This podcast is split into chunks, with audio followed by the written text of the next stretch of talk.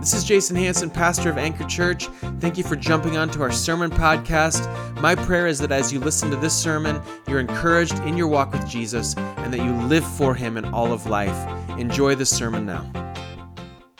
Last week, I was telling you a little bit in my intro about all the times I forgot to put gas in my car.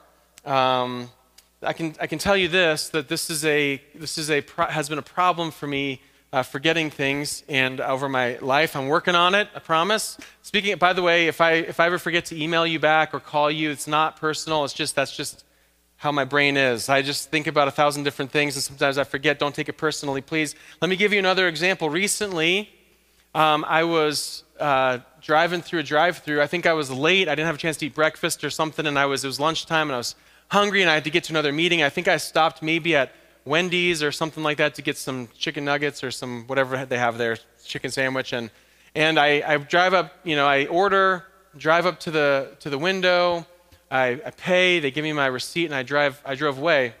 And it wasn't until I got to the exit of the parking lot that I thought, I don't, wait a second. I don't have my food.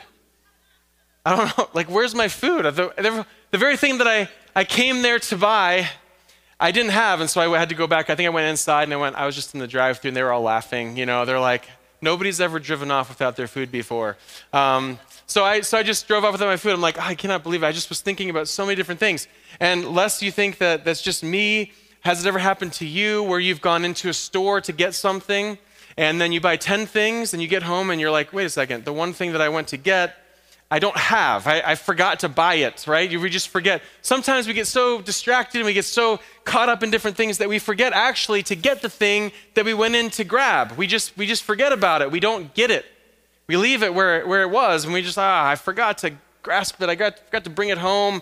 Uh, that's just what it is. Listen, the, the point of the sermon today is this that a Christian who lacks love for one another, is like me going through a drive through, paying, and forgetting to get what I was supposed to grab. It's, it, that's, the, that's the point of today's sermon. I'm going to try and keep this sermon a little shorter, so I'm going to fly through some of this. We do have a lot to talk about. I want to keep my voice healthy, but so you need to know this. A lack of love, this is our big idea, a lack of love reveals a lack of gospel growth. A lack of love for one another reveals a lack of gospel growth. So much so that those of us that lack love for one another, it just shows where, where we are, how much we get the gospel. Because if we get the gospel and the love of Jesus for us, it should, should cause us then over time to continue to grow into more and more love. For others, yes, but for one another, specifically from 1 Peter, the end of chapter 1, is what we're going to see today. If we aren't loving each other, we're, we're, we're not bringing home the very thing that Jesus died to give to us, which is union with Jesus, with his, uh, together. The church body, life together, God's people should be increasingly loving one another. And this is kind of how we want to, to move forward today. The question that I would have is this Do we need to uh, strive to love everybody? Or, or is it just some of it? Like, is it okay if there's one or two people around us that are Christians, we're like, I just don't like this person. So, you know, it's okay if, I, if I'm jealous of them or slander them because I'm doing, they're just different. Like, I don't like, we don't get along. So those people are fine. I love most people. Like, is it okay to love most people, or should we be thinking about everyone? Is the question. So we want to make sure we hit that at the end. Um, I am going to read uh, the whole, this whole thing. So I'm going to read from verse 13 to the, uh, to the third verse in chapter 2, and then we are going to figure out how we can, we'll break it down, figure out how we can live it out. This is First Peter. We're in a series, by the way, I didn't say this at the beginning, series in First Peter. We're going to go through the whole letter um, about what it means to live here as Christians. This is a strange land for us. This is not the kingdom of God. This is the kingdom of the world. God exists here, He rules it, but what we live for a different kingdom. And so, we, in a lot of ways, one of Peter's main points is we are strangers here. So, what does that look like for us to live here as strangers? And we're going to talk about that today a little bit. 1 Peter chapter 1, beginning in verse 13, it says this Therefore, preparing your minds for action and being sober minded, set your hope fully on the grace that will be brought to you at the revelation of Jesus Christ. As obedient children, do not be conformed to the passions of your former ignorance But as he who called you is holy, you also be holy in all your conduct. Since it is written, You shall be holy, for I am holy. And if you call on him as Father who judges impartially according to each one's deeds, conduct yourselves with fear. We talked about this last week with fear throughout the time of your exile, knowing that you were ransomed from the futile ways inherited from your forefathers, not with perishable things such as silver or gold but with the precious, imperishable, undefiled, I'm adding those words, but we already hit those, blood of Jesus Christ, like that of a lamb without blemish or spot. He was foreknown before the foundation of the world, but was made manifest in the last times for your sake, who through him are believers in God, who raised him from the dead and gave him glory, so that your faith and hope are in God. This is our verses having purified your souls by your obedience to the truth for sincere brotherly love, love one another earnestly from a pure heart. Since you have been born again, not of perishable seed, but of imperishable, through the living and abiding Word of God. For all flesh is like grass, and all its glory like the flower of grass.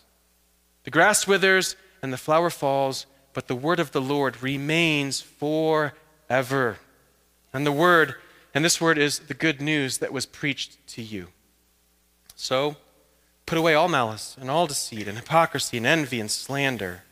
Like newborn infants, long for the pure spiritual milk, that by it you may grow up to salvation, if indeed you have tasted that the Lord is good. And indeed, the Lord is good. And I pray that you have tasted that he is good. Listen, one of the one of the hard parts of passages like this that we have is for some reason and we're going to get to why but peter just he mixes all sorts of metaphors. He's like you know purity which is the gold silver analogy you know going being purified through fire and then he goes flowers fall off and we're like that and all newborn babies and you're kind of like i have no idea what he's talking about he's hitting all these things we'll, we'll make sure we, we break it down enough so we can understand it listen for us to understand this passage i want you to look at uh, the, the, the first verse that we have, which is verse 22. He says, having purified, this is, this is actually the, we have to understand what that means. And to understand what that means, we have to understand where we've been. He, he's talking about, remember last week, the, the big idea last week was we live differently because we have been loved differently. We've been purified by the gospel. It's done something in us, it's changed us. We have been purified. His love for us is so different that Peter's saying, you, You've been purified by that love of, of God, therefore, love like this. This is what he's saying. Therefore, that love that you've received, this is how you should love. And he says, and he's talking to Christians, having purified, look at verse 22. Having, having purified your souls, that's Christians by your obedience to the truth, that's Christians. He's saying, believer, Christian, having purified and having been obedient to the truth, this isn't like walking out sanctification obedience. What he's saying is the truth there is the gospel. Having responded, having faith. You, you hear about Jesus and his death for you and his resurrection, and you say, Yes, I believe that. I want to walk in obedience to him because of this. This is what he's saying. You've been purified. You, you, you have this truth in you that you've been obedient to. Therefore, because of this, and even more so, look what he says the word for, having, by, having purified your souls by obedience to the truth, verse 22, for a sincere brotherly love. This is, this is what he means. This is what he's saying. Follow me. You've purified your souls in the gospel. You've been obedient to the truth and loved Jesus, and you, you're walking with him. And the point of this is for sincere brotherly love. Now we think, well, wait a second. I thought the point of the gospel was to save me. I thought the point of the gospel was to give glory to God. And I'd say, yeah, for sure. He's already said that. You've been purified. You, you've, you've you have the, the obedience to the truth. You love Jesus. You've, you've tasted and seen that He's good. You have all this in you. And the point then of having all of that take place as we gather together is the whole point is for a sincere brotherly love, Meaning that all of us that have been purified, all of us that have been obedient to truth, when we gather together, one of the things that should happen is we should have affection for each other. And this word here, brotherly love, is, is if you're, you know, we have in our country, the city of brotherly love is what? Philadelphia, right? Was somebody's from there. I know, it's Kathy. Um, she's from that, area. The city of brotherly love is, is Philadelphia. This is the word where we get it from. Phileo. This is the word, brotherly love. So he says, and it, he wants us to be sincere. It's not some sort of fake, like, we love each other, I guess. And then we go around behind people's backs and, like, I hate that guy. That guy's the worst. Jason's the worst pastor ever. Hey, you're the greatest pastor ever to me, right? This isn't some somehow like a, a false sense of brotherly love. He's saying sincerity matters. This, the whole point of you having getting together and being brought into the family of God is that you'd have affection for one another. I mean, Jesus talks about it all the time. They will know you are Christians by your love one for another. So we, so we have this understanding that Peter's saying, yes, you have to find this, as you get the gospel, you will actually live it out with one another. And that love will, will go and it will gather. But it grows, church. It grows because he says sincere brotherly love. But look then what he says a little bit later. Same verse.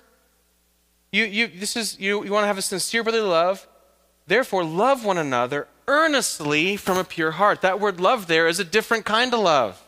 You have this phileo, this Philadelphia brotherly love, and now you have this, uh, this in, in Greek would be agape love. You ever seen like everybody puts agape, Christian people put agape on everything. Agape landscaping, you know, agape pet supplies, agape whatever, because we just have that. You know, it just means love. But, but here's the thing brotherly love is this affection. It's like, yeah, I love each other. Agape love is fierce, it's defensive, it's not romantic. It's not romantic. It's passionate, but not romantic. It'd be like if you have a best friend next to you and somebody runs up and like tries to attack that person, you'd go, Whoa, hang on for a second, I'm gonna defend you. Because you're, you're my brother here, like you're my brother, you're my sister, I'm gonna, or you're my, you're my friend. I'm so fiercely defensive of you that I'm gonna, I'm gonna stick up for you. I'm, gonna, I'm going out because man, that, that just does something to me.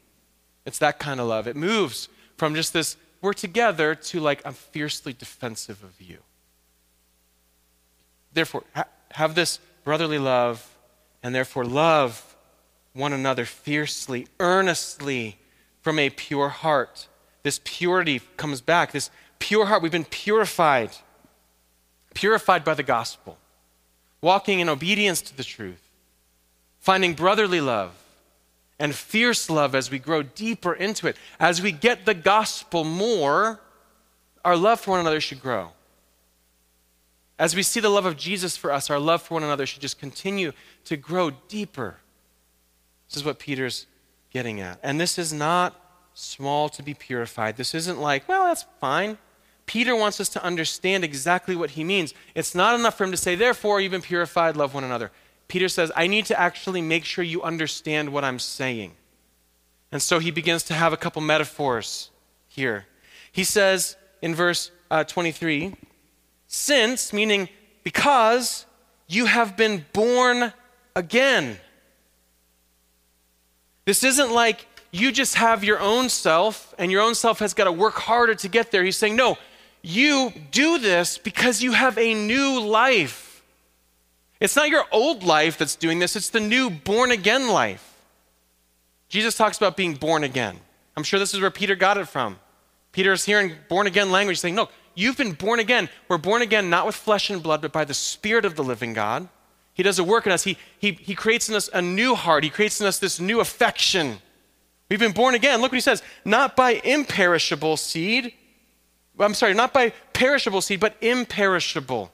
Meaning that the seed that we are all existing in, our flesh and blood, we were embryos, we grew up in the womb. As soon as we're born, we begin to die. That, that's, that's the way that it works. We, we are born, we grow up a little bit, we get bigger, and then we just, we just slowly die. It's a perishable seed. But what he's done in us by his Spirit is imperishable. It does not go away. As long as Jesus exists, the work of the Spirit in us will remain. And Jesus, newsflash, in case anybody doesn't understand, Jesus ain't going anywhere. He's risen from the dead. And so we, we know then that every part of us that has been born again, the love that is supposed to exist in us towards each other should not fade like perishable seed, but should remain and actually grow like imperishable seed. This is what it means. We've been born again. And, and in case we didn't get it, this being born again, this seed, is the living and abiding Word of God. It's the same uh, thing he's talking about earlier when he says the truth is the same as here, the living and abiding Word. It's just the same in verse 25. This Word is the good news that was preached to you, the gospel. This gospel reality is imperishable, it's not going anywhere. It stays, it remains, it's living, it's abiding, it's working in us. And then he talks about flesh being like grass. Every year, I talk to Kevin about this every single year. We try and get our grass to grow. I have to plant seed grass, and I'm trying to water it and get it to grow, and it's all amazing, but what happens in a few months? It dies. It, you know, it grows and it dies. It grows and it dies. I have these hibiscus in my yard, and I love to see them grow, and these, oh, they're really cool flowers, and then eventually they fall off, and then I got to clean them up because they just die. You know, everything just dies. The grass that we grow, the flowers that we see, they wither, he says. They fall off. But the word of the God, the word of the Lord, the seed that's in us, it remains forever. It's not going to fade. Therefore, since you've been born again by this seed, recognize that your love for one another also should not fade, but it should remain. And I would argue what he's saying is it should grow. It should con- the more you get the gospel, it should actually grow. We should be increasingly loving each other, increasingly existing in love for one another. This shouldn't be something that we just look at and say, ah, it's fine. Say, wait a second. No, we, we should be growing as those who are born again. And then to his last, let me just hit his, his last little um, metaphor here as he's mixing all these metaphors. In verse, oh, let me say this before I say this. He, he actually gives us negatives too. He says, don't have anything to do with malice, envy, look what he says, deceit, slander, hypocrisy. Why? Because those things don't exist in the born again realm. That's the opposite of defensive, isn't it? That's actually offensive. If I'm looking at somebody, I slander them, I talk about them, I'm like jealous of them, that's actually me taking an offensive position. I'm trying to, I'm trying to undercut people. That is not loving. That has nothing to do with love. And so Peter says, put all of that away because the word of God that's in you is, is opposed to those things. Jesus did not function this way, and you as Christians should look more and more like him. He, Jesus did not exist towards us with malice and deceit and hypocrisy and envy and slander. That is not how he functioned. He functioned in love towards us. And we should then love one another. This is what he means by love one another earnestly, sincerely. Put all of that away. If any of that exists in us, put it away. That should not be named among brothers and sisters. It should not be named among the Christians. And man, unfortunately, I just feel like so much of Christendom these days exists to do all of that. And it is. It's just, there's some days I tell Tiffany, you know, I get angry about these things. Tiffany's like, why are you on social media? I'm like, I don't know. That's so dumb. I don't know. But every time I read Twitter, I'm like, why are people like that? Why are Christians? I don't understand. Like, love matters. And listen, the world is watching. The world's watching. We need to put away all of these things slander and all of this. And then, and then Peter says, like newborn infants. You've been born again, church? Like newborn infants. Long for the spiritual milk, the pure spiritual milk of God, the one that, that we, we open up the Bible and we see and we know, and as we experience Him and as we trust in Him, we just see Him. We should long for this to grow up. My, my, one of my kids, I won't say which one, one of my kids, uh, when, when they were infants, newborns, I mean, the, the desire for milk was strong.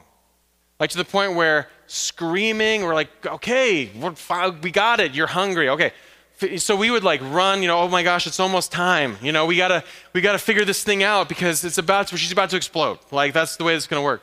And we would just go fast and and it's because such was the desire for milk.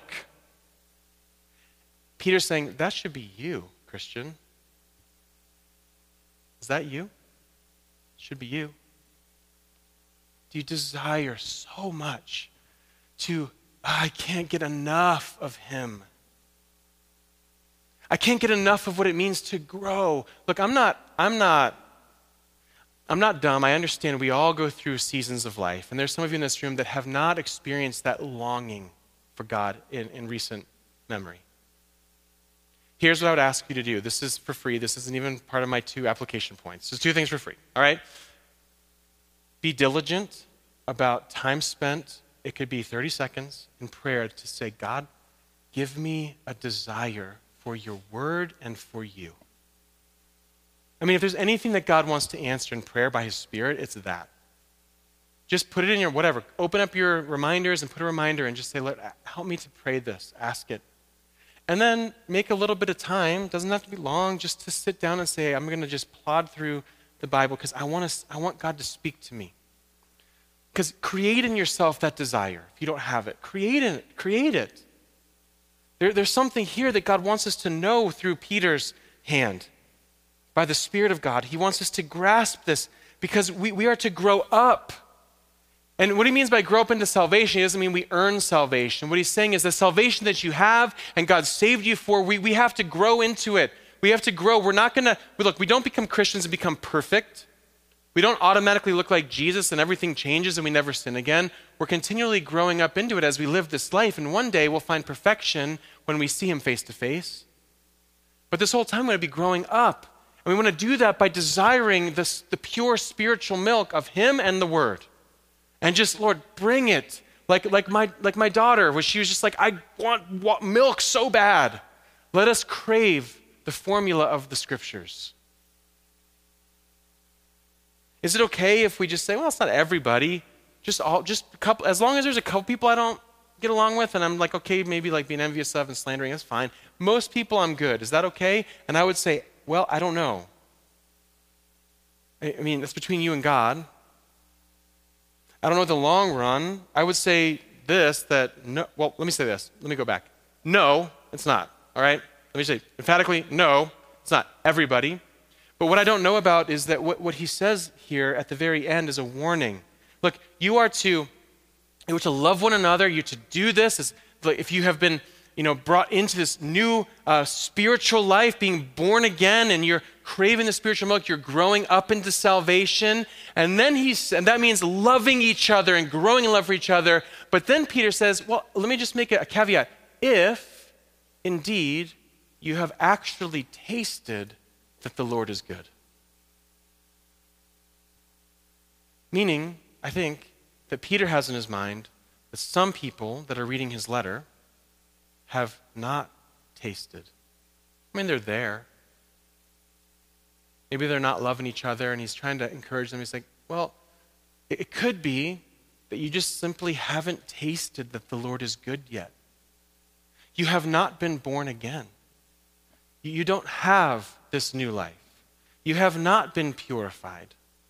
You are not, you are not an infant that is trying to drink because you've never tasted the goodness of the formula of God. That's never existed in you. And if that's the case, then we, then we don't have to start with love one another. We have to start with recognize your need for one who loves you before you love one another. Look, if you have not tasted that the Lord is good in here, maybe you know, maybe you're sitting here going, I don't think I've tasted that the Lord is good. I'm not sure I've actually believed in the gospel. I would say, well, if that's the case, then don't begin with just a, something to do. Look, the, the one thing that can kill your trust in the Lord is to simply try to do really good things because the Bible says it without being alive with the imperishable seed of the Spirit. If you try simply to earn your way to salvation because the Bible says to be good without having God do a work in you by His Spirit where it dwells in you, then you are just trying to live a good life. But there is no life to do it. What you need is not just do good things and love one another. What you need is to hear is Jesus Christ died for your sin. You might have heard it a thousand times, and what you need is to taste for the very first time that the Lord is good. And the Lord is good. If that's you, if you're not a Christian, the Lord is good. There is, a, there is an imperishable seed, a, a born againness that you need to experience. You need to see that you, you are, your, your flesh is dying. You will die one day and you will stand before the living God face to face because this flesh is, is on its way out. Every single one of us in this room, 100% death rate, it's gonna happen. All right? One way or another, it's gonna happen. You might live to 120. I hope that's not me. But if that's you, maybe it's the case. Um, but if that's the case, then you're, you're still going to die, even if you live a long time, and you will see Jesus face to face, and you're going to say, to him, Can I come in because I've done really good things and I've loved one another? And he's going to say, You never trusted me. Depart from me, for I never knew you. And may it be in this room that we don't have anybody in here. May it be a 100% death rate and a 100% welcome rate. Welcome to the joy of the kingdom. Welcome in. I knew you. you you've been born again. You have, you have imperishable seed by, of the Spirit in you. I, I, just, I pray that that's the case in this room. I, I want all of us to taste that the Lord is good. If you've tasted that the Lord is good, you have zero excuses to not love each other. Zero. If you have malice and anger and envy and deceit and hypocrisy and all of this towards one another, then that's on you, and you're going to have to answer for that before Jesus Christ, Christian. Because he calls us to something different than this. A lack of love, and I would say a lack of your love or my love towards one another, it reveals a lack of gospel growth. We just haven't understood fully what the gospel does and what it promises and, and who actually lives within us. So, how do we live this out? Two ways we can live this out. The first is this ask this question Where am I feeling malice, deceit, hypocrisy, envy, or slander towards somebody? Where, where, where are you feeling that? Look, to, to grow in any way that we're going to grow, whether it's personal, whether it's organizational, whatever it is, the first thing you have to do is define the current reality. I said this last week. I'll probably say it all the way through 1 Peter because so much of this is about how we live here as Christians. We have to define where we are. Do you, does it there exist in you? So, like, you think about somebody, especially a Christian, and you think, yeah, I just don't, man, that person drives me crazy, and I've told people about it. Man, I'm jealous of what that person has, and I don't like them because of it. I've lied about this person. Where, I mean, we have to define that. And don't just say, I think I'm fine. I'd say, probably, chances are you're not, because you're human like me. There's probably someone. I mean, I, how, how's, but you have to figure that out. Where is that? And make it right. Make it right. This is what it, this is Peter's calling us to this, meaning that the Spirit of God's calling us to this. He dwells within us. What does that mean for you? Are you going to take the Bible seriously or not? Are we walking with Jesus or are we not? So ask that question and make it right. Define the current reality. And the second, I'd say this, is that find and see the love of Jesus and do likewise. Look, this is the easiest application. Julie, I'm going to have you guys come on up here and, and uh, we're going to sing um, or we're going to take communion, but we're going to sing after that. We, we want to uh, see Jesus. Peter's, if I would boil Peter's point down, is gospel growth matters. It, it forces us to love. You know why? Because in the gospel, we have the perfect demonstration of what it means for us to love each other.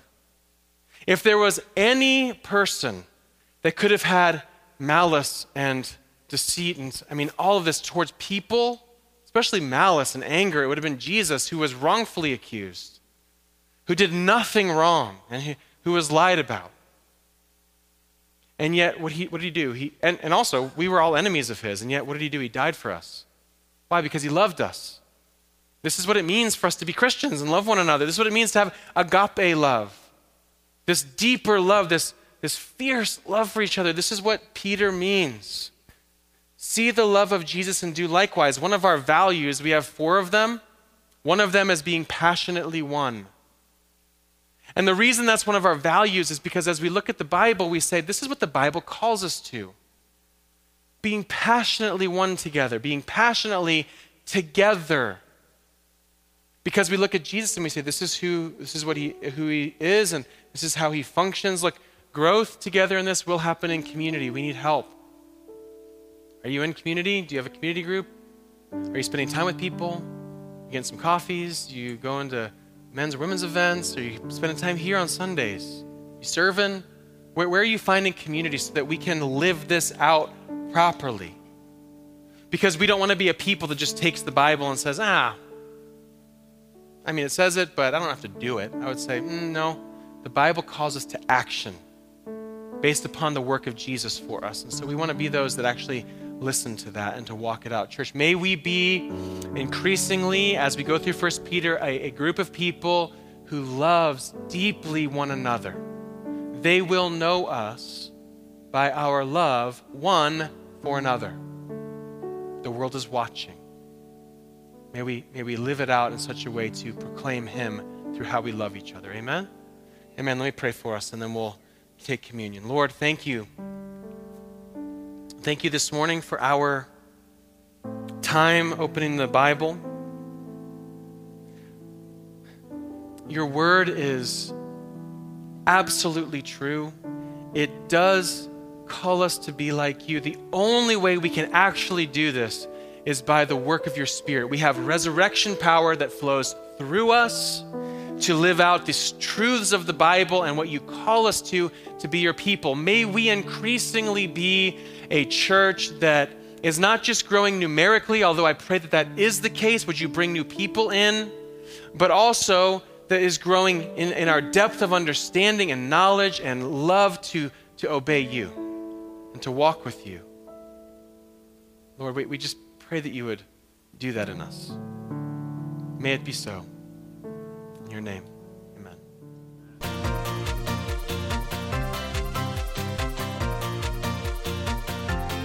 I really hope that you were encouraged by the sermon today. You can learn more about us at anchorchurchgilbert.com. We'd love to have you join our mailing list. You can do that on the website. If you have any questions for us about who Jesus is, please let us know through our website. I hope that you were encouraged.